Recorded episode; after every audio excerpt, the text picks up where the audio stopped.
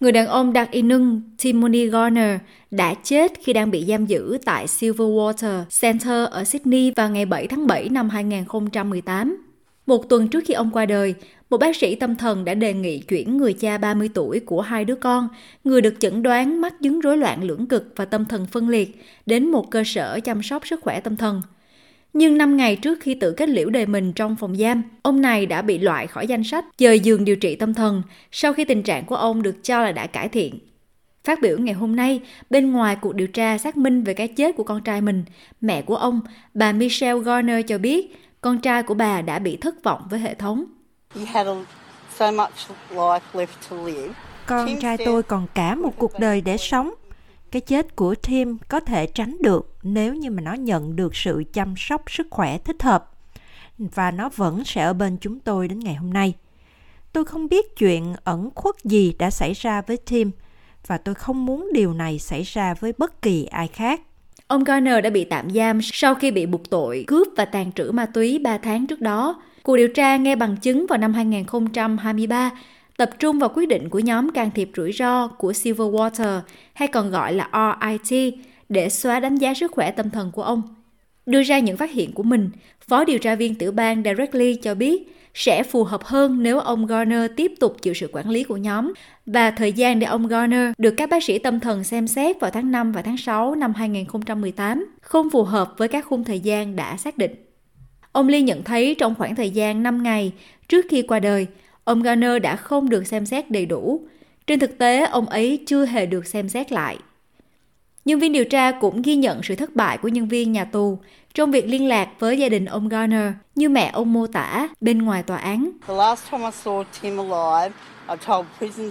Lần cuối cùng tôi nhìn thấy Tim còn sống. Tôi đã nói với nhân viên nhà tù rằng nó cần gặp bác sĩ, nó cần được điều trị bằng thuốc, nhưng tôi không được thông báo về tình trạng của con trai tôi. Tôi và chồng của tôi đã liên tục gọi điện cho Silverwater cầu xin sự giúp đỡ cho cháu, nhưng không ai trả lời cuộc gọi của chúng tôi cả. Những phát hiện của cuộc điều tra về cái chết của Timothy Garner được đưa ra sau khi công bố số liệu thống kê trong tuần này. Vào ngày thứ Hai 29 tháng 1 cho thấy số người bản địa chết khi bị cảnh sát giam giữ trên toàn quốc đã tăng gấp đôi kể từ năm 2007. Những gia đình và những người ủng hộ pháp lý đang yêu cầu thay đổi chỉ trích sự thất bại của chính phủ tiểu bang và liên bang Úc trong việc thực hiện các khuyến nghị của Ủy ban Hoàng gia năm 1991 mang tính bước ngoặt về những cái chết của người bản địa khi bị giam giữ. Ashley Bucket là phó giám đốc pháp lý tại dự án tư pháp quốc gia, cũng là người đại diện cho gia đình của những người bản địa khác đã chết trong khi bị giam giữ.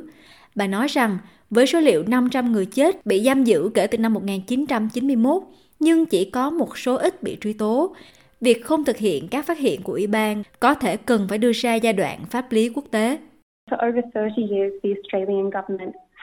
Trong hơn 30 năm, chính phủ Úc đã có những phát hiện của Ủy ban Hoàng gia và những cuộc điều tra sâu hơn về những cái chết khi bị giam giữ. Họ thực sự có những hướng dẫn và khuyến nghị cần thiết để tạo ra sự thay đổi. Tôi nghĩ rằng câu hỏi bây giờ là họ có sẵn sàng thay đổi không? Các khuyến nghị ban đầu bao gồm việc loại bỏ các điểm treo cổ khỏi phòng giam của các tù nhân có tiền sử tự làm hại bản thân.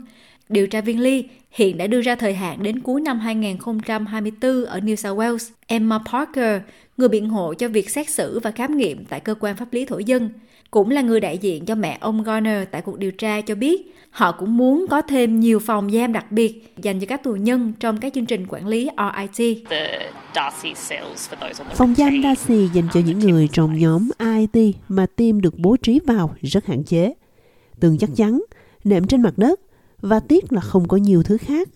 Khi bạn và những người khác đang vật lộn với sức khỏe tâm thần của họ, chiến thuật đánh lạc hướng rất quan trọng trong việc điều trị bệnh của họ. Cuộc điều tra cũng làm dấy lên lo ngại về mức độ đào tạo về sức khỏe tâm thần mà những người làm việc trong các dịch vụ khắc phục trong nhóm OIT nhận được. Trong đó, nhân viên điều tra nhận thấy sự cần thiết phải đào tạo bồi dưỡng. Số liệu của Ủy ban năng suất cho thấy thổ dân và người dân đảo Torres Strait cũng chiếm tỷ lệ cao hơn trong các trường hợp tử vong do tự tử và các nguyên nhân tử vong bao gồm dùng ma túy quá liều, bị thương hoặc bị giết. Tưởng nhớ con trai mình bên ngoài tòa án, Michelle Garner cho biết Việc đào tạo và hỗ trợ sức khỏe tâm thần tốt hơn trong nhà tù là vấn đề căn bản đối với tất cả tù nhân.